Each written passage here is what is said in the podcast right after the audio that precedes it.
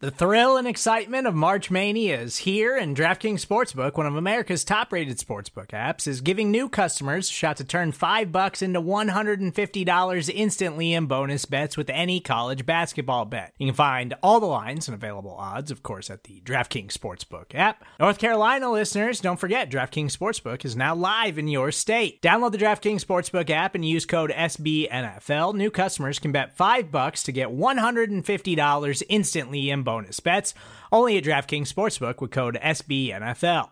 The crown is yours. Gambling problem? Call 1 800 Gambler or in West Virginia, visit www.1800Gambler.net. In New York, call 8778 HOPE NY or text HOPE NY. In Connecticut, help is available for problem gambling. Call 888 789 7777 or visit ccpg.org. Please play responsibly on behalf of Boot Hill Casino and Resort 21 plus age varies by jurisdiction. Void in Ontario. Bonus bets expire 168 hours after issuance. See DKNG.com slash B ball for eligibility, deposit restrictions, terms, and responsible gaming resources. Oh, oh. Right now at O'Reilly Auto Parts, pick up a bottle of Seafoam Motor Treatment on sale for $7.99. Plus, earn double O Rewards points. Help your engine run smoother and last longer with Seafoam Motor Treatment on sale now at O'Reilly Auto Parts. Better parts, better prices every day. Limit supplies. See store for details. Oh, oh, oh, O'Reilly. Auto Parts.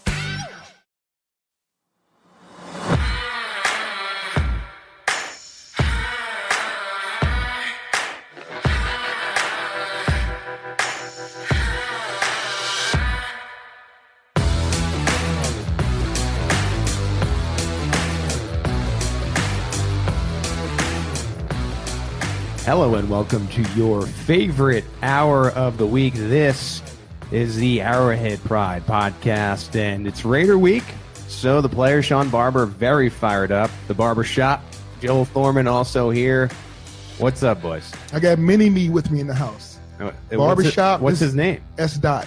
Okay, Dot's here. S period D O T. S dot. no S, this week, so I guess we'll have to get a prediction from Dot. S dot. I, I don't even know what this thing is. it's like one of those things where you like, you know, you you poke it and it's actually hurting me. One of those dolls, whatever that's called.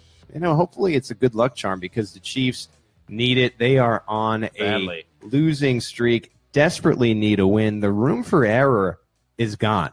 You know, they were 5 and 0, now they're 6 and 6. The Chargers and Raiders who they're playing this week are also 6 and 6. So this AFC West division, one time called the best division in football is wide open, probably going to get the fourth seed in the AFC playoffs.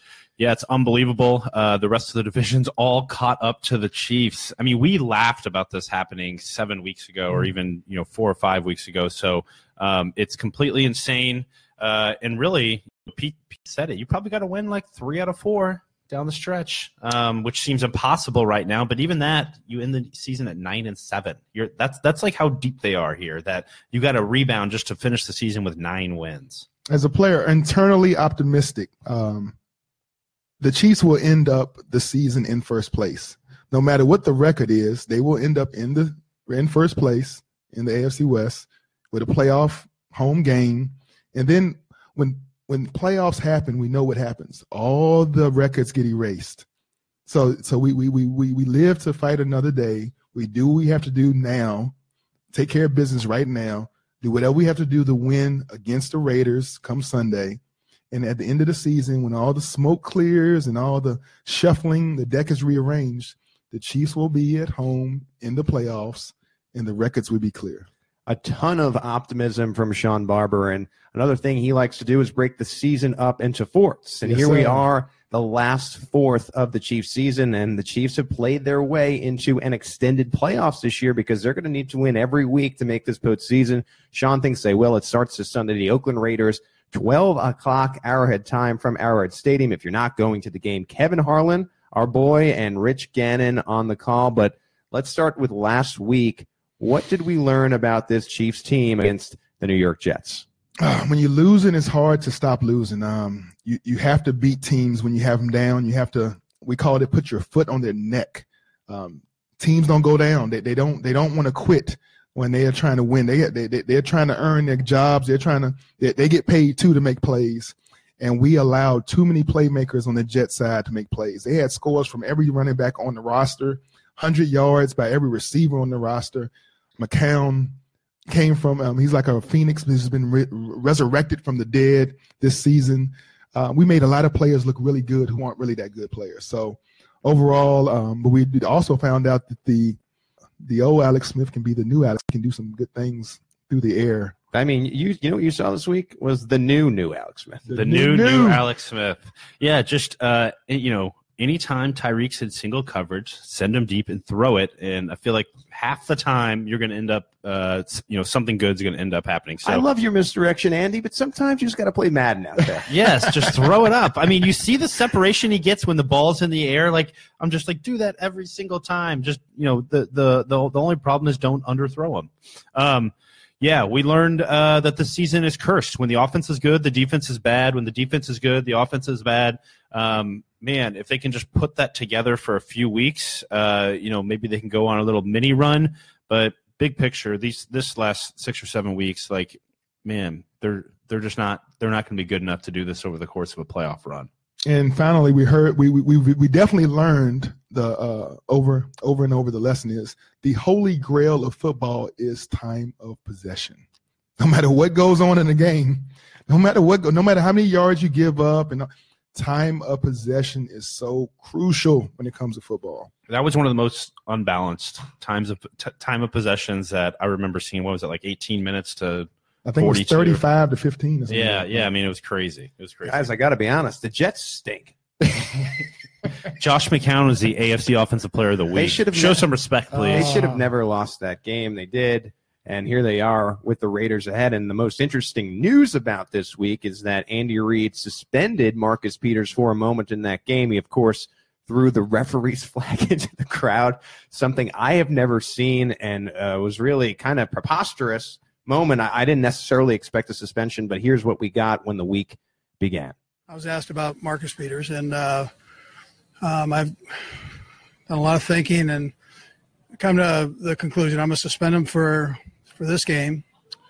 Um, he'll be back the following week, and um, there there's I, I I'm not going to get into detail on it. I, I did have an opportunity to talk to Marcus, and um, and the, some of the players, and um, I've got a good locker room. I fully trust them that, that we'll, we'll we'll be okay there. And uh, um, so um, you know that that's that's where we're at. And I know you guys uh, had asked, and I, I feel that I need to give you a heads up on that. So, but I can't get into detail. Andy Reid would get five or six follow up questions, really gave nothing more than what he said right there. One thing I noted that he said was that he made this decision and then he told the leaders, Alex Smith being one of them. Let's hear what he had to say. listen, no, nobody likes to lose. Uh, and and when you have lost a few in a row, you know, sometimes funny things happen, right? It, it gets to people, and it's a tough situation. Uh, coach made a decision, though, and, you know, we're going to go with it. Um, stakes are too big right now uh, with, with what, what we got in front of us, the opportunity we have in front of us. Um, so, yeah, I mean, I think we got a good locker room, we got a mature locker room. Um, you know, guys will handle it. Uh, certainly for, for, you know, us being on the offensive side, you know, it, we're, different, right? Doesn't doesn't affect us uh, directly, but th- those guys I think will handle it the right way, uh, and we got to go as a team. Mr. Barber, you wore number 59 with the Chiefs, but you're wearing number 22 today. How do you feel about the suspension? I mean, I feel like it, it is what it is, man. Family first. 22. I, I you know what? I'm going to put out a, a ploy, a plea, uh, uh, some advice to our, our fan base. I decided get online, um, get start a start a uh, some make some signatures or whatever you got to do. Beg and plead that our media, our reporters, do not ask Andy Reid a question about Marcus Peters all week. He's suspended. He's not in the building. He's not so. Therefore, he is he has nothing to do with Sunday anymore. So let's not waste a minute, a second of time when it comes to asking Coach Andy Reid a question about somebody who is not in the building. He is coaching the players that have a chance to affect Sunday. Marcus Peters is not that person right now. This week, he is not part of the of a, of a he's not a player on the team that can affect the the outcome. Let's move on. Let's talk about Mitchell. Let's talk about Nelson. Let's talk about Gaines. Let's talk about Revis. Let's talk about the guys that can actually stop somebody from Oakland. Marcus Peters is not there no more. this week he is not there. So let's. I support him on my chest. I support. I got his jersey on. Does that mean you disagree with the suspension though? That I do not disagree with the suspension. I think that the suspension is going to make Marcus Peters a better man.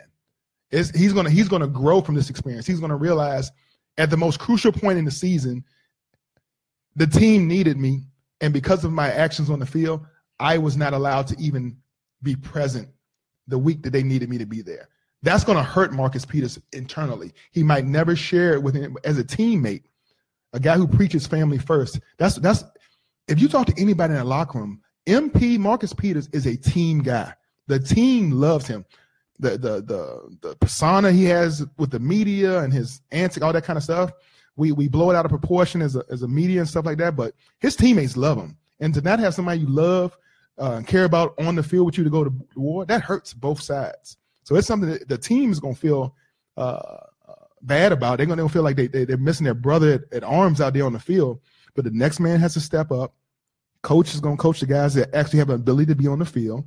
It's just like an injury or, or being gone for whatever reason. It's no no bigger deal. Next man step up. I expect these two corners to rise up to the occasion, and uh, we're gonna see some guys ball out. We're gonna see some. We're gonna see something we haven't seen before. I mean, they they they need absolutely somebody to step up while he's gone because that's a huge concern of mine. That's why I don't think I would have suspended him. It's the NFL. You're you're here to win games. Uh, Peters not playing is a hit uh, to the Chiefs trying to win games. Um, I would have tried to make my point in another way. Um, I know I should be able to take a bigger stand and you know all this, but bottom line, you got to win Sunday. Um, I think you need one of your best defensive players. You know, I just think they could have gotten that point across in somehow in another way because you talked about some guys needing to step up. I mean, we'll see. Nothing that I've seen lately thinks, you know, says that that's going to happen. Maybe this is the weird week where Peters doesn't play and they totally shut down the offense, but I'm I'm a little concerned now. I know people have had their you know gripes about effort and tackling this year, but with no Eric Berry on the field, this is your best defensive player that you took off the field. Now, a couple things stand out to me. This is the Oakland Raiders. And I understand they're playing in Kansas City and not Oakland, but that's going to matter to Peters. His boy, his cousin that he likes to call Marshawn Lynch is playing in this game. I think that uh, further emphasizes the punishment for Marcus Peters. And as you said, they need this game. Yep. If you lose this game, you give up controlling your own destiny. It's playoff time. It's playoffs four weeks early. So you need to win this game. So that speaks volumes that he's taking his best defensive player off the field in the most important game of the season. And it just goes to show that they're probably like, I mean, you guys have kids. I don't, but I have little cousins and things like that. If you punish a kid and they keep doing it again and again, there's probably punishments we haven't even heard about behind the scenes Marcus Peters obviously never learned, and, and Andy Reid was left basically as you would be with a parent, where you might, ground someone for a month or something.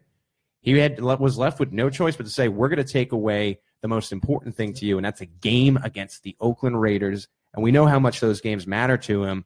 And I guess it was a move he made for the better of the team and the better of the franchise. And I know you said something about how he is in the locker room, but I don't know. I, I, it seems like, at least from the words of Alex Smith, and he was very careful with his words, that the locker room seemed to agree that I don't know if it's de- his demeanor. And I think this thing can go in, in one or two ways because the decision is done. And Andy Reid, as he does with injuries, he moves on with who he has, Yes. and the decision's done.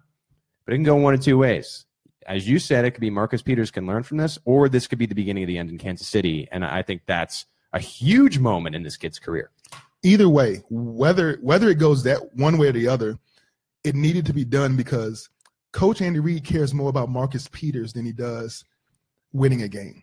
And that might be something that, that nobody wants to hear. The relationship between a coach and a player, any individual player growing to be the best he can be, that, that's that's his main focus. He wants to make Marcus Peters the best man on and off the field he can be. And sometimes you gotta you gotta take away what's most important to somebody for them to learn that it's a it's a it's a uh, it's a blessing to be able. It's an opportunity. It's it's it's it's, it's something you can't take for granted. The the chance to be a starting, well respected cornerback in the NFL. It's just like it's, it's, he doesn't take coaching. He, it's not something he takes for granted. So you can't allow uh, wins and losses, points.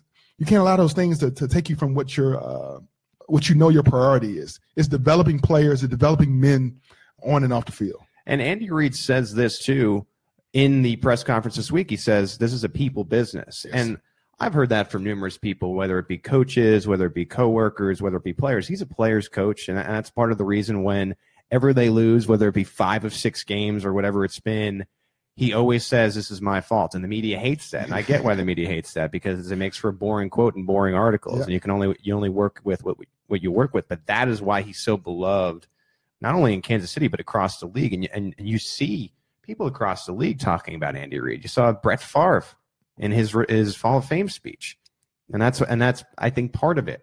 And again, I'm interested in seeing where Marcus Peters goes from here. But we move on to this game. It's the injury roundup. So far this week, we know Allen Bailey missed practice on Wednesday, uh, precautionary per Andy Reid. Dee Ford, uh, I mean, who I don't even know who that is anymore. Mitch Morse uh, has a foot sprain. Eric Murray is still dealing with an ankle sprain. He didn't play against the Jets. All held out a Wednesday. Small note here: Dadi Nicolas is done for the season. He'll end his year on the PUP. Kind of a lost year, but remains to be seen how he does in training camp next year. I think that'll be an interesting storyline to watch for 2018. On the Raiders side, this is huge, given the fact that the Chiefs won't have Marcus Pe- Peters. Amari Cooper could be out with an ankle injury. Cordarrelle Pat- Patterson also missed practice with a hip injury. A lot of injuries. Late in the season now. Yeah, we, you, you, you don't set your roster because of what other teams have or haven't. Um, you have to do what is best for your team going forth, growing. It's gonna. It's a great growth opportunity for Mitchell and Nelson. It's a to be the number two corner with Peters over there. You you know you're gonna get targeted. You know you're gonna get this. You know you're gonna get that. But to have both of them go out there together and just be like, you know what, uh, you believe that the other team is gonna think that they can just throw it anywhere. It's a. gr- I mean, I mean, rise up, man. Like, like, like, I'm, I'm looking so forward to these guys having the opportunity to, to, to just put their athletic ability right on the line. It's like put up or shut up. It's thi- this is time to show that you're an NFL cornerback, or just ride off into the sunset after the season. Well, yeah, it would be nice if Amari Cooper didn't play. Um, take that 260 yards off the board like he got last time. To me, that's a pretty huge key with uh, Peters out. We'll see. um, Crab, they what- get Crabtree back this week. He might be the missing link in that chain, you know, that the Raiders need in, in the wide receiver core. the missing link in the. Did you did you do that intentionally? Overnight, it came to him in a dream. I can tell. You know what I'm saying? I was like, wait a minute, he did the smile. The missing link. Uh, Michael Crabtree will be back for the Raiders, so that'll be the main receiver to watch if Amari Cooper can't go again. Amari Cooper's best game was against the Chiefs, and it was disgusting. It was over 200 yards. And you go look at his stats, and every other game's like 25 yards. having an off year, but the, the main game was against the Chiefs, and not not a, not a good player that you're going to want on the field. If you're the Chiefs, missing Peters, but we'll see what ends up happening. Game storylines for this game. No storyline more important to me right now to focus on, other than the fact that the wiggle room is gone. And I, I said it a couple times already. The playoff starts now. And the Chiefs also have a one game basically uh, lead in the division uh, with one fewer division loss than the other team. So, like, especially these, you know, the three out of four division games coming up, if you keep your advantage there, there's, there's going to be a tiebreaker, right? These teams are going to, like, in the season at eight or nine wins. There is no wiggle room. We got that. Uh, but you need to keep your tiebreakers clean. So, If you um, this, this, this is a big one. if you think of the 5 and 0 start as a cushion and, and maybe we'll call it a whoopee cushion the chiefs have done a number on they, they they took every nail and every hammer all the air is out of that cushion and this is the last chance. You still control your own destiny but you have to win out and man this game's important. Yeah, I think I think it went it went from being probably one of the most lopsided, like when you talk about ticket sales and stuff, early in the season when you start that fast, these late games you begin to think they're going to be insignificant. So it's like, oh, ticket prices, you can get to that late Raiders Chargers game, they're going to be like four wins, we're going to be at ten, no one's going to care, and now it's like it's a fight for first place. Put up or shut up. Let's go. Let's go. Ticket prices through the roof. I know Ticket for Less is loving it right now because everybody's trying to get to the stadium to see their a beloved Chiefs maintain number one. You got to be there, man. It's going to be a great Raider week. Raider week, man. Sean this question is more for you but i think a storyline in this game is recalling the end of game sequence last game for the chiefs remember what was it five six seven plays seven chances the raiders had to win the game do you think about that in the second game Oh man, it, it, do I think about it in the second game? I mean, I thought about it last week. I thought about it's it's right. The, what the Jets had nine opportunities from inside the five yard line. We gave the Raiders eight opportunities at, at, a, at, a, at a you know a game winning a score at the end. Um, it, it's it's been reoccurring game after game. It's time to like uh let's let's put those uh those demons to rest. let's uh you know let's let's let's have a whatever you want to go seance or I hope the Chiefs God. are as uh, fired up as you are right I now. for can't help it, man. Like tomorrow, let's let's get a ball. Let's put some street. You got that Reggie Ragland versus the Bills swag, Oh, swag right come now. on, man. S dot, let's go. That stopped. It's my dog. Let's go, man. Sean's fired up. Joel's a little sleepy. We're talking the Chiefs and the Raiders coming at you noon Sunday. When we come back, we'll talk X's and O's. Don't go anywhere. Drink run. Here we go. McCafe coffees, shakes, and drinks. Ain't no thing. You the man. Yeah, that's what they're gonna say. Oh, Kevin, thank you so much. We love you. That's right. You the champ. The drink run champ. Welcome to McDonald's. How can I help you? Own the drink run, Kevin. Own it. Now get a small smoothie, shake, or frappe for $2 on McDonald's $1, $2, $3 menu. Prices and participation may vary, cannot be combined with any other offer or combo meal. Welcome back to the Arrowhead Pride podcast. Pete Sweeney, Sean Barber, Joel Thorman. We're talking Raider Week Chiefs and the Raiders at Arrowhead Stadium this Sunday, 12 o'clock Arrowhead time. Let's talk about the Chiefs offense versus this Oakland defense, number six versus number 22. The offense woke up against the Jets. Great sign as you get to the stretch of the end of the season right here. Huge game from Tyreek Hill, Travis Kelce, couple touchdowns, perhaps Alex Smith's best game since game one. What the heck changed last week? Man, uh, the, the the Chiefs offense actually took advantage of matchups. Big plays. Whenever they realized the uh, the, the matchups lent, uh, was leaning to Hill, we attacked. When when we had the matchup, Mitch Max against Kelce, we attacked. It took advantage every every time the opportunity arose, we let it go. Alex Smith let the ball go. It's like they remembered the people they had last week to me because we knew Travis Kelce was good in open space. Guess what? They called a play where he was in open space. They knew Tyreek Hill was fast. Maybe we should throw a flyer out to him. And like, it's like, did you guys forget that you had these players? Yeah, it's all about the big plays. That's that's the difference. And even just taking the attempts, the shots um, at going deep was a huge part of it. Kelce, I think, like in the first uh, like ten plays, he had like four catches for ninety yards and two scores. So that to me tells me those first fifteen plays from Andy Reid, there was an emphasis on getting uh, Travis Kelce the ball, which I think Or, should or your boy, Matt Nagy. yeah, yeah, Matt Matt, Matt Nagy, exactly. Yeah. Um, getting Kelce the ball um, obviously was a priority, and then yes, just just going deep. Every game, I'd like to see at least five shots to Tyreek somehow, um, even if he's not open. Uh, And, and Kelce, too. I mean, he's jump balls, too. Kelce or uh, Tyreek is like a legitimate receiver. Even though he's like five foot nine, And they like, haven't on those like jump balls, he tracks the ball. He's a real receiver, not just. We talked about this recently, not just like a guy who runs fast. And I think it was last week's game where he had a catch. He was maybe barely out of bounds on the sidelines, but it was like Antonio Brown, like dragging his feet. he looked that way during training camp. And then as soon as the season started, they didn't treat him like that. Yeah, which is baffling to me. It's baffling. I just don't know. You know what I mean? Because it, it, we talked early on, earlier on this year on this podcast about how Tyreek Hill isn't your traditional number one receiver, and he was showing those traits at training camp. They went away from that, and then all of a sudden last week you're like, "Oh, he had a really great week." Yeah, because you treated him like a receiver.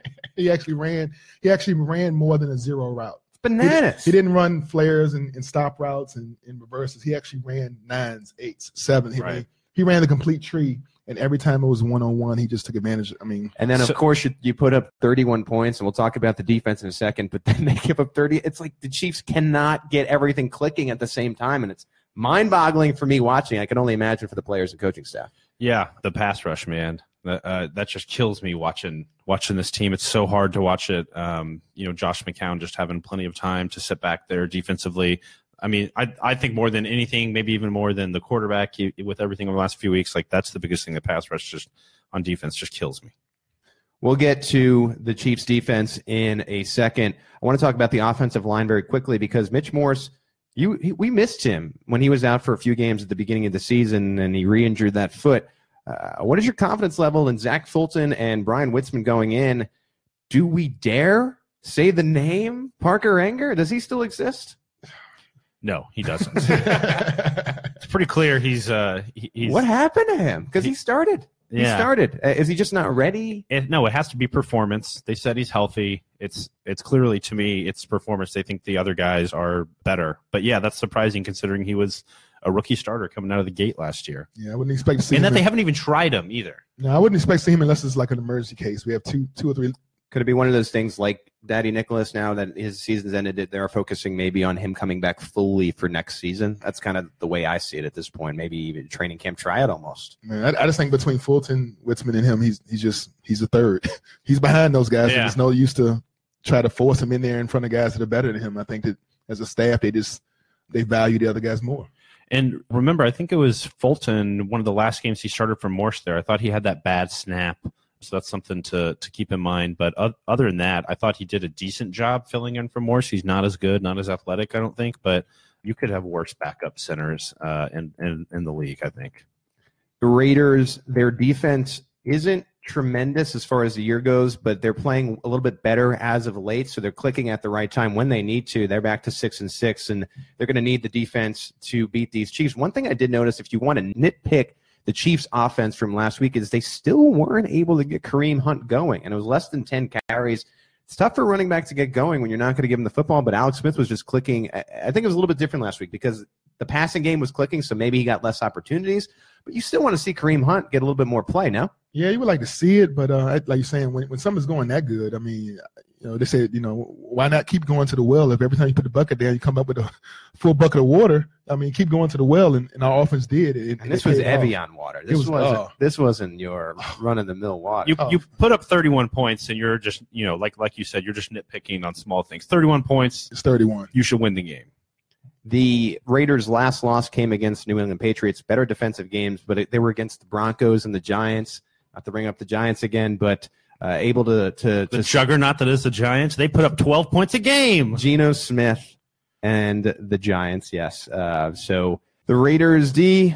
The Raiders D man, this Khalil Mack coming off the side, it's gonna be a huge game for Mitch Schwartz. Um, He's usually if- pretty good against those. yeah. If but if Schwartz uh, struggles, um, it's gonna be another long game with Alex bailing out of those pockets really early. But Schwartz has played really well against uh, you know uh, Von Miller and Mack uh, throughout the year, so hopefully he doesn't ruin the game. If the defense is playing mad, Alex Smith could just run for 70 yards again. why not?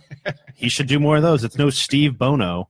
Right. Were you around it? No, you weren't around yet, Sean. I don't know about Steve. Bono. 95, the Steve funny- Bono the crazy- 76 yard naked bootleg. But you watch that clip, Bono's slow. Like Alex Smith was fast. Like I thought last week's run was very impressive, especially the broken tackle. He got caught and then like At was, the like, end of it? high stepping down the down the Bono, field. Bono's was awesome. not breaking that tackle. Yeah. Bono also had no one within like 30 yards of him in that clip. And- And Adams, I mean, that's a first round draft pick safety from LSU. I mean, that, that, that wasn't like a just a. He was a top 10 pick. yeah, wasn't that's he? not a jag just off the street that just tried to. Uh, sw- no, he tried to tackle Alex, and Alex broke a tackle. That's a broken tackle. That's not a missed tackle. That was a broken tackle. I love that there's some pro football focus editor out there who's marking it down. One broken tackle for Alex Smith. It was an impressive run. And, and the good thing to see, too, is Alex Smith broke that interception streak. We, we saw him throw picks for a couple weeks in a row, and I think it was good that he was able to sort of get out of that. He's not known for that, so to get back on track, and he, you know, he, again, had his best game since week one, so you look for a repeat of that. The Oakland Raiders only had one interception all year. That was from NaVorro Bowman. Uh, Sean, how do we beat this Raiders defense? attack their weakness. NaVorro Bowman is an aging linebacker. He doesn't he doesn't play with this type of intensity he used to back in the day. Um, he's kind of a placeholder. He's holding the place. They they need to get younger in that position. Um, the secondary is a, is a bunch of guys that are out there. They don't they don't have great hands. They don't make plays on the ball. They're more of just playing zone, playing zone, try to come up and keep you from making any big plays. They want to keep the ball in front of you. Um, so they wait for you to make a mistake. They want you to just to drop balls and, and missed opportunities, missed blocks. If if we can, you know, move the ball in the run, move the ball in the pass, uh, focus on the same guys that we did last week. I, I mean, there's nothing about their defense that would make me think that they can't, um, that our Chiefs team cannot put up, you know, 30 or 40 points on this team like we did last week. All right, that remains to be seen. Let's flip the switch now. The Chiefs defense, number 30 in the league versus the Oakland offense, number 16. We already talked about the off the field impact of Marcus Peters. Now we're going to talk about the on the field impact. Del Rio, Jack Del Rio, head coach of the Raiders, he knows that Peters will not be there. Here were his comments this week on Peters' absence this Sunday. I heard the news, you know, from this morning that uh, Andy's going to suspend or has suspended Marcus, and um, you know that's we treat that a lot like a lot like we did last week with Eli. You know, decision like that, um, similar to an injury occurring. We're preparing Raiders versus Chiefs, so um, nothing really changed in terms of you know us putting a plan together and uh, making sure that it's about us going in and playing good football. I mean, you do what you can to adjust this this time of year. Um, you're typically adjusting to injuries that occur, um, so we'll treat it very similarly to that. You know, um, we're trying to get our own group of guys healed up as best as best as possible for this game. So, um, you know, that's part of that's part of what we do in this league is is the next guy plugs in and, and you keep rolling. Do what you can to adjust. What do you just run a hail mary every play? this is a huge. This is a huge problem. I I mean, isn't it? I I understand there. It's a golden opportunity for someone like Terrance Mitchell, Steve Nelson, uh, Gaines and Acker, even Revis on the way back. But this is bad. there's you know from what I've seen, there's no way around it. They should get they, sh- they should get beat in the secondary. Um, I think it's blind optimism to like hope that you know it's going to be anything better. That said, like Call me uh, Ray Lewis then. Call me, I mean, call me Ray Charles. But that said, like blind. they're also in the NFL for a reason. They're capable of good games. It's not like you know he's some you know Terrance Mitchell, some bum off the street. Like we're comparing him to other NFL players. So I think it's possible that they come in and play well. If Cooper, if Cooper, if Cooper and Crabtree go in this game, the Chiefs are not going to win the game.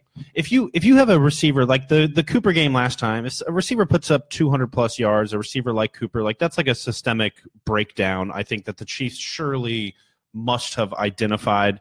So I think they're gonna you know they're gonna have to compensate a little bit for Peter's injury, but. This is it's the NFL where you know like now the Chiefs are going to completely shut down the Raiders pass and people are going to think you don't need Marcus Peters anymore uh, anymore so How lucky are the Raiders too last game? And Del Rio mentioned it briefly, but they got Geno Smith instead of Eli. Hey, after the start to the 2013 season, where the Chiefs played like nine straight backup quarterbacks, we've we've gotten all we can of the the the good luck backup quarterback streak. So Other names to watch if Cooper can't go are Johnny Holton. He was the main receiver. I know that's a name no one really knows. He was the main receiver for Carr last week. And Jared Cook, who, like Cooper, had one of his best games of the season against the Chiefs. I think it was 107 yards in the first matchup. Yeah, I I, between these corners we have Revis, Mitchell, Nelson, Akers, Gaines. I mean, the, the, the thing I would do is, man, go round robin. You know, don't don't the offense should never know which two cornerbacks gonna be out there. As a receiver, you study defenders. You you get tendencies off of their alignment, their assignment. You know what depth they play man and off man. Imagine if every time you went out there, you had a different corner in front of you, and you and the quarterback are trying to get on the same. You know, Is it tough, though, for a defender to get into rhythm in that way? Or, or do you know going in? rhythm. It, no, man. It's it, it, when you get your opportunity to shine, you go shine. Whether it's three plays, four plays, whatever that series takes, you go you go play. Reid said this week that Darrelle could be on a pitch count again. I don't think they can afford to have him on a pitch count because honestly, I know his his game was up and down last week, but I think this is the best cornerback they have on the roster. yeah, Revis uh, is probably gonna have to play most of the game. But like Mitchell and Nelson have played a whole bunch this season. Acker and Gaines less so. But those, you know, Mitchell and Nelson been out there all all season long. Like, uh, well, except for Nelson missed half the year, but Just as we expected, Week 14, Darrelle Revis, the best cornerback Yeah. on the Chiefs roster. I mean, but those other guys have been out there all year. Like you're not just throwing, you know, nobody out there.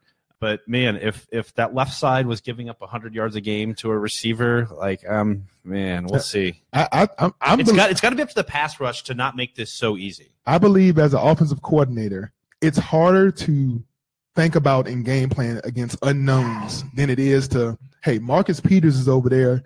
They got somebody else over here, so let's develop a game plan to kind of take advantage of this and this. Right. I think when you don't know who's going to be out there, it it really does kind of stifle, you know, kind of kind of limit how you're going to attack those guys because you just you don't know which personnel is going to be out there. And so I would say the Raiders will probably start with the rushing game, trying to figure out who's our two starting corners, and then they're going to try to adjust their offensive game plan like on the sideline. I want to bring up something that I saw on social media and just some rumors this week. Do you think Bob Sutton is on the hot seat? If the Chiefs have three or four bad defensive games and they miss the playoffs and the offense gets fixed in the middle of the year, is he in trouble? Yeah. Um, I mean, I, I I think so. When when you know you're you have a disappointing season like this, um, I think eventually somebody's the quote unquote like fall guy. And if your defense has let you down, uh, Hat, man, hat tip Chris Carter. yeah, yeah. Like like if you're if you're yeah, exactly if your if your defense has let you down, I think you have to consider him um, on the hot seat a little bit and take like an honest look at it this this offseason. Where was this just a matter of like missing Eric Berry um, and Justin Houston not having the impact we thought he would, and just this is the defense we have, and we need to regroup, or like is there like something fundamentally wrong? Because the Chiefs are still, I think they're still league average in, in points per game, so it's not like they're the worst defense in the league yet, but they're certainly trending that way some weeks. Yes, breaking news in the NFL, you're always on the hot seat.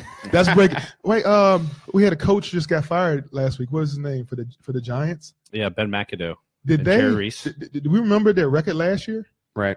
What eleven? And right, you saw eleven and five. And with your Eagles too, Chip Kelly had a great season, and it just took one bad season, and he was run out of town. The seat is always Dorsey. hot. Yeah, we the should know seat that. stays hot, right? Fourteen and two for the Chargers. And we had a coach get fired, right? Yeah, Marty. Marty. I mean, when when is the seat not hot? You got to get hot to stay hot, guys. That's what I Yeah, say. yeah. Give me that hot seat. But it is. It, I mean, he's been here for five years, so it is kind of hard to think about them making a change. Um, but sometimes, you know, even if Yeah, it's not completely performance based, like five years you haven't gotten it done, maybe you just need to change I mean sometimes. that uh, the reason why I won't rule anyone out besides uh, Andy Reid. I think Andy Reid is the safest coach there there is here in Kansas City. I think we learned from the Dorsey firing. That kind of came out of nowhere. So uh, you know, no one is safe. And if the offense is fixed, if Nagy in the play calling fixes the O and they're scoring enough points to win win games, and they lose two of four and they get knocked out of the playoffs. Unfortunately, I think you may see a new defensive coordinator next year. I want to keep it on topic though to uh, Derek Carr. Derek Carr, not the the Carr year we've become accustomed to, but still 17 touchdowns, only eight interceptions, a 64% completion rate. One thing that's evaded him in his career is getting that W at Arrowhead. Here was Derek Carr on Arrowhead Stadium this week. As you go through your career and kind of mark off things you might want to do and accomplish, where does winning a game at Arrowhead rank? Man, you're one, number one, number one, definitely number one right now, especially this week. But uh, yes, it's definitely up there. Um, it's uh, it's definitely something that we have not been able to do since I've been here, and uh, so we got we got to get on that. Uh, but we have a tough task ahead of us because um, you know uh, although their record is the same as ours, we're both pretty good football teams, and so we got to go out there and play hard. it, it stinks that Derek Carr is a Raider because he's such a likable guy. It- later on in this interview, I didn't pull the clip, but he just says he really actually enjoys coming to Arrowhead. He thinks it's fun to hear the fans and how passionate they are. Very likable guy, and he's a pretty good young player. Yeah, who who doesn't love Kansas City? I'm, I'm, I'm an East Coast cat. You know, I was born and raised Richmond, Virginia, but raised my family. I do everything out here in Kansas City, man. Midwest way of life, man. Having the opportunity to play in Arrowhead, it's it's a great feeling. I know away teams love coming here. They love getting some of that Gates and Q39, that barbecue, get the, get smoking and the the, uh, the, the the the steam from the stadium comes up, and the, the fans get to chanting. There's really nothing like the Arrowhead aroma. It's nothing like the that. arrival, yeah. Come on, they they love it. They love it. They, they they hate to admit it, but they love to play here, and they would all probably, you know, give a little bit of their uh, paycheck back to be a part of this team here. Well, it's it's going to be cold this weekend. Derek Carr can't perform in the cold. He's going to have a bad game. I bet. Hashtag no dubs in Arrowhead. no dubs in Arrowhead, buddy. No wins here. That's a that's a nice hashtag, Shawn. Thank you for that. Chiefs to talk about uh, Reggie Ragland and KPL continue to get more burn. What are your thoughts on these guys? Trending up. All all arrows are trending up about them. They're both uh, young, exciting, impactful linebackers. They're making an impact on our our defense. Um, they're making plays all over the field. Um, kind of kind of look like a, a coming force to be reckoned with. Ragland's um, came along faster than I thought he would. I thought when they traded for him right before the season that this would be more of like a redshirt year because they like. Do you remember that guy Ramik Wilson who started a bunch of games for him and he you know he was still here. Um, so for him to overtake Ramik uh, was a little surprising to me and and even more surprising he's played really well. And you don't see it in the middle of The the, year. defense has been better. You don't see it in the middle of the year a lot, and I think that was one of the impressive things. I mean, he must have been busting it in practice, and they said, "Okay, let's give him the go," and they like what they've saw.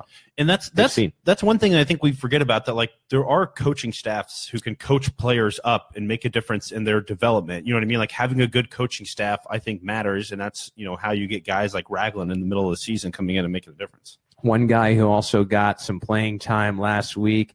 Shawn likes to call him the Rova from Villanova. He's dancing to no Kpassagnon. Here was Reid on the Rova.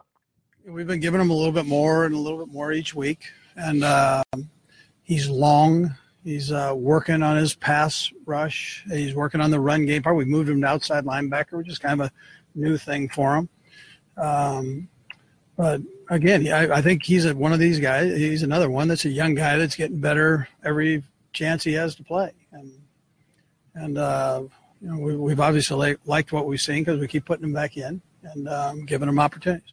I mean, this guy's a wrestler. I, I joined cage side seats this week. This guy, he could have a wrestler's entrance. Weighing in at 289 pounds, at seven feet tall. To know the rover from Villanova, passing yo. Shawn, you got to be loving that. Yeah, man, he's a freak, man. The rover from Nova. He's a he, you know, he, he's a football player. You can't have enough of those guys on the field. You Just remind me of Ray Lewis right now. you like that? You like that little football player? See- That's what he is. Seeing him chase the quarterback is still absolutely hilarious, just because he's so huge. What, He's so six what foot do you nine. what do you think the opposing quarterback is thinking when you're trying to look downfield and a seven foot guy running in four six is chasing you? And his his arm his, his his wingspan is like you just you have to be a little fearful, like no matter how far you're away from it, he's gonna slap the ball out your hand. So They're gonna. He's gonna line up as a down lineman. They'll snap it. and He'll just reach over the line and grab the He- quarterback. I mean, he's a giant. I like it. It's scary. It's got to be scary. Well, they need somebody to rush the passer because the guys there now aren't doing it. Uh, He's bringing me down. those linebackers always a problem. We got my yin to my yang. Yeah, man. You know what? I talk up the Rover. You want to talk about Houston. I talk about this guy. You want to say Dee Ford ain't here. I, we get, you know. know, I think in Houston we have a problem. I Well, just see. oh, We'll all meet at the middle when Week 17 the Rova makes a game-winning tackle, sending the Chiefs to the did you see him tip his head? So what's Houston, what? Houston, we have a problem. in, in I mean- Houston we have a problem. I, I mean, it just isn't Get the a same. hold of yourself, Pete. I don't know if Shawn, what? What were you gonna say? I don't know if Houston's as much like a massive problem. I think he should be playing better. It's a problem in the context of I'm paying $100 million. He's my highest paid player. He needs to dominate games. I think the part of the problem though with Houston is the fact that he's the only real pass rusher you have to Yeah. worry about right now. It seems like everyone else has kind of been subdued. And so when you have one problem to worry about, it's like the Bill Belichick philosophy. You take away the opponent's best asset. And so I think he's getting a little bit more attention this year. And uh, healthy or not, I mean, just not as dominant as we expected. Yeah, and, and the problem I'm seeing on film is I don't see offenses adjusting to Houston. Where they used to. Yeah, have they used to have a second guy chip in and you know tight end staying in. I mean, they're they're kind of just letting him single up and just And sometimes injuries can do that. You don't know how players are going to respond to injuries. That's why even with the Houston Texans, it kind of fits weirdly. You you wonder if J.J. Watt will be the same player, and this is you know one of the faces of the NFL. Because Houston was on the injury report this season during the season. here So- and there, and and if you notice last week, he didn't receive as many snaps. I think he only had eighty percent last week. So, man, see what happens this week when it comes to Justin Houston. Shawn, final word, key for the Chiefs defense this week. oh hashtag double deuces two two family first. whether whether he's here or thought- not, I thought it was your point that he's not playing. We got to move on. Yeah, whether he's here or not, in spirit, the man shows love. He's about family, so let's not worry about him. Other two guys, we're gonna have a a, a four man, a four pack gonna step up. Mitchell, Nelson, the Anchors, Gaines. Revis just needs to be like the the the this just a, a, a, a guiding force, just to use like the like a Jedi Knight, just to use his force to kind of coach the guys out on the field, just to use a little bit of that Jedi mind tricks on the guys. Akers, you're better than you think. Mitchell, you are better than you think. Maybe he should bring his bling. Yeah, his, yeah, his yeah. Super Let him. Sh- ring. Hey, bring man, the I got Bowl ring. knowledge. I'm, I'm, I'm osmosis. I'm gonna lay hands on you guys, and you guys are gonna have the game. Like some of that needs to go in and involved. We need to have some faith. Our fan base, wear, bring your hard hats. It's time to go to work at Arrowhead on Sunday at noon. Bring your best. Let's go, and then hashtag no dubs at Arrowhead. Those are my feelings about Raider Week. it's Raider Week. the hype man, the barbershop, Shawn Barber. Sorry, Joel. We're talking the Chiefs. Wow. Talking, Raider Week. The energy is just flying through ripping the up roof paper. here. He's ripping up papers. I'm a little bit scared for my life. We're talking Raider Week. When we come back, we'll talk about predictions for this game. I think you know who Shawn's picking. Stay with us. Welcome back to the Arrowhead Pride podcast. Pete Sweeney here with Shawn Barber, Joel Thorman. We're talking Raider Week. The Chiefs hosting the division rival Oakland Raiders, six and six versus six and six. It is prediction time, and Shawn, we'll start with you. Let's go. Let's go. So my, my little man right here, S Dot, this is my little mini me. He's been talking to me all week about how to get things, how to right the ship. He says, "Man, we just gonna go do what we can do. We're gonna we're gonna play we're gonna play Chiefs football. Um, the offense is gonna be attacking downfield. Alex Smith's gonna let the ball go. Kareem Hunt's gonna be elusive. Kelce's gonna be unstoppable. We're gonna be putting up. I'm gonna say we're gonna be up, man. We're gonna be up about 17 points in the first half. I see the score being 20 to three at halftime. We're gonna put up another for 34, 34 20. 34 20. Chiefs win the game. It's a blowout. I don't pick against the Chiefs very often, but uh, they've lost six of their last seven. Uh, they're going to be without their best defensive player. Um, I, I, I, just don't know how I can pick them this week. Um, I've got 20 to 16 Raiders. In America, we have innocent until proven guilty, and I've taken the approach recently. The Chiefs need to prove me they can win. They can win a football game. They have not been able to do that yet. Last week I picked the Jets. This week I'm picking the Raiders. I think the Raiders win 34 to 28. I think the Chiefs really miss Peters this week. So for the first time, we have less Chiefs pickers than the opposing team. Oh, it's a sign of the time. Lone wolf. I don't mind being times. a lone wolf. Me and S Dot. I'm never alone. I got S Dot with me. I'm a lone wolf. uh, Shawn, not afraid to be alone in the desert. It seems like that's fine, fine, fine by him. And uh, right now, we're going to move on to reading your tweets. A couple questions this week. Less tweets than we've had in a very long time. Again, I think another sign of the times. This one from Severin58.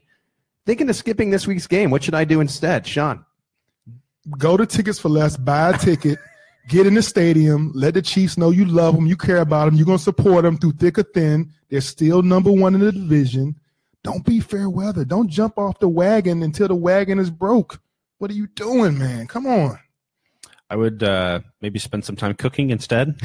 Uh, smoke some nice meats, maybe some chips and dip, and just uh, eat all day long. That's what I do.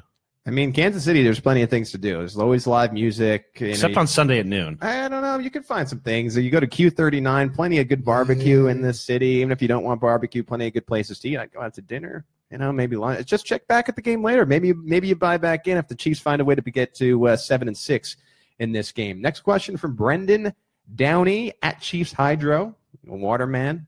What would Shawn like to see the defense do to tighten up their play this week? Uh, I would like to see guys play with the right leverage. And when we talk about leverage, when you when you have inside help, be on the outside. When you have underneath help, be deep. Don't get beat over the top when you're a deep defender. Uh, when you have man, don't get bumped off by a rub route. Like understand your position, understand the strengths and the weaknesses, and play to your strengths. Simple as that. Play your position. Anything you want to add? I mean, I know. No, that was that was that? Uh, that was way better than than what I could have added. Um, I would say get uh, more sacks and uh, turnovers. Seems pretty simple to me. I mean, you I, talk about all your leverage. I'm just like get sacks and turnovers. for the players who might be bubble players for 2018, as far as not only the Chiefs but any team, this is your game to shine. If you want to be on an NFL squad next year, I'm looking at you, Kenneth Acker. I'm looking at you, Phillip Gaines. This is your opportunity to put on some good tape. And if the Chiefs can win and get something rolling, so cornerbacks, yes, this sir. is your this is your time. This is your I mean, this is your chance. So we'll see what they do. All right, last one from Swan Dad at Swan 931. Is this an actual must win game? I'm kind of thinking LA is the actual beginning of must win, even if we lose Sunday. No, it's right now for what, me. What what is who is this? Mustad? What? Swan Dad. All right, Swan Dad. Swan. Where, where, have you been? Yes, it's what do we, is this? Yes, it's must win. It's finally must win. It, it really hasn't been before this week, but it is. It's six and six, three teams tied at first place. It's Raider week. when has Raider week ever not been a must win? Who is this guy? Where he's he's he's infiltrating the system. He's not really a, a Chiefs fan. No, he is. I've seen this guy. You've seen him before? I've seen this guy before. You vouch yeah. for him? I, I real guy. I, I, recognize the name. You recognize? I'll vouch for Swan Dad. Swan Dad. Come on, man! It's Raiders week. What is you mean? Is it a must win? Um, Not quite yet. Um, man, it's it's right there though. I just don't think the Raiders or Chargers are going to win out either. Um, so I don't think we're quite at must win, but um, you know, it's it's it's right there for sure. I think the, I think the bigger thing you needed to worry about, even more so than the Raiders, is the Chargers because their their schedule isn't that tough down the stretch. We said that about the Chiefs, so I mean, you know, I know any given Sunday anything got- can happen. Just got to assume Philip Rivers is going to blow it. like get down to that final game Yeah. and just throw a pick Yeah. as he usually does. I, I don't know. I think they finally have found a way to win. They've lost so many close games in recent years. They got a lot of momentum. Again, they only beat the Browns by nine points last week, but I think the Chargers are the team to beat in this division. I don't think the Raiders are. And so I think that the Raiders are beatable. Yeah, it hurts that the Chiefs don't have Peters, but you need to win this Sunday regardless. That's it. That's all we got. Shawn, I'm going to throw the floor to you. Anything before we go? Oh my goodness, let's go with uh, you know, the the, the, the, the reason for the season, right? We just the beginning of Advent was Sunday. We are preparing our hearts and minds for the uh, coming of Christmas times and be thankful and thoughtful for all that we've given. Um, just so blessed, man, to be blessed to be in a community of uh, really passionate fans, to have a fan base um, they, they see you at the Walmart, they see you at the Sam's Club, and they they recognize you as a former Chiefs player, and they still show you love.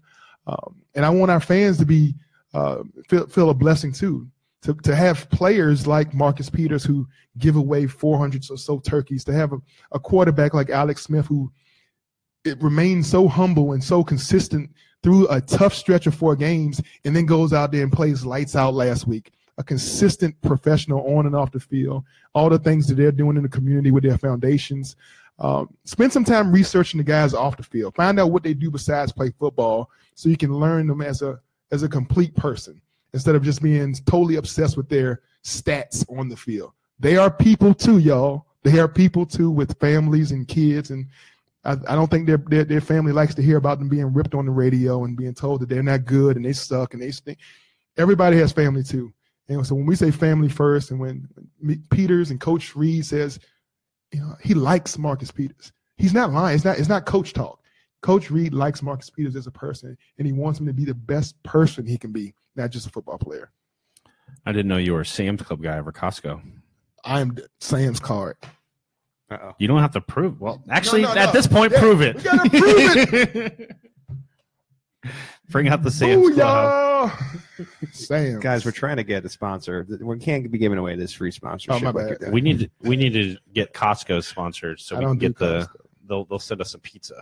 Before we go, I want to give a shout out to Chiefs LA. Thank you for hosting me for the Jets game last weekend. We're going to be putting out a mini documentary the beginning of next week, maybe middle of next week on Chiefs LA. And speaking of the community in Kansas City, what I am starting to find is this Chiefs community extends past the quote unquote kingdom.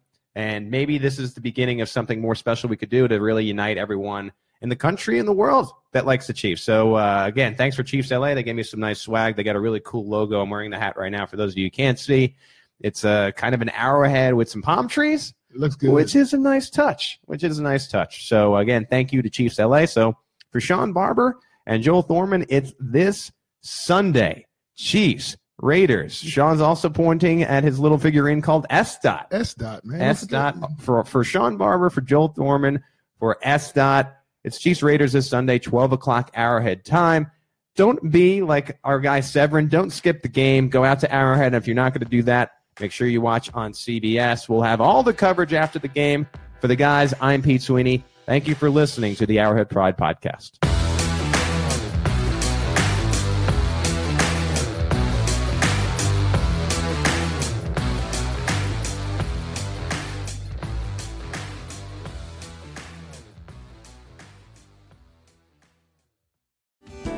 Hello, I'm Spencer Hall from SB Nation, and I want to tell you about my new show, It Seemed Smart. It Seems Smart is a show about people doing things that, for some reason or another, seem smart at the time. Those things might include doing a little cocaine and driving a bike up a mountain. Or, I don't know, maybe racing 100 miles per hour across the country in the middle of the night with no one's permission. Or even stealing a bat from an umpire's room in a Major League Baseball park. Check it out, and if you like it, tell a friend. I'm Spencer Hall. Don't do anything smart.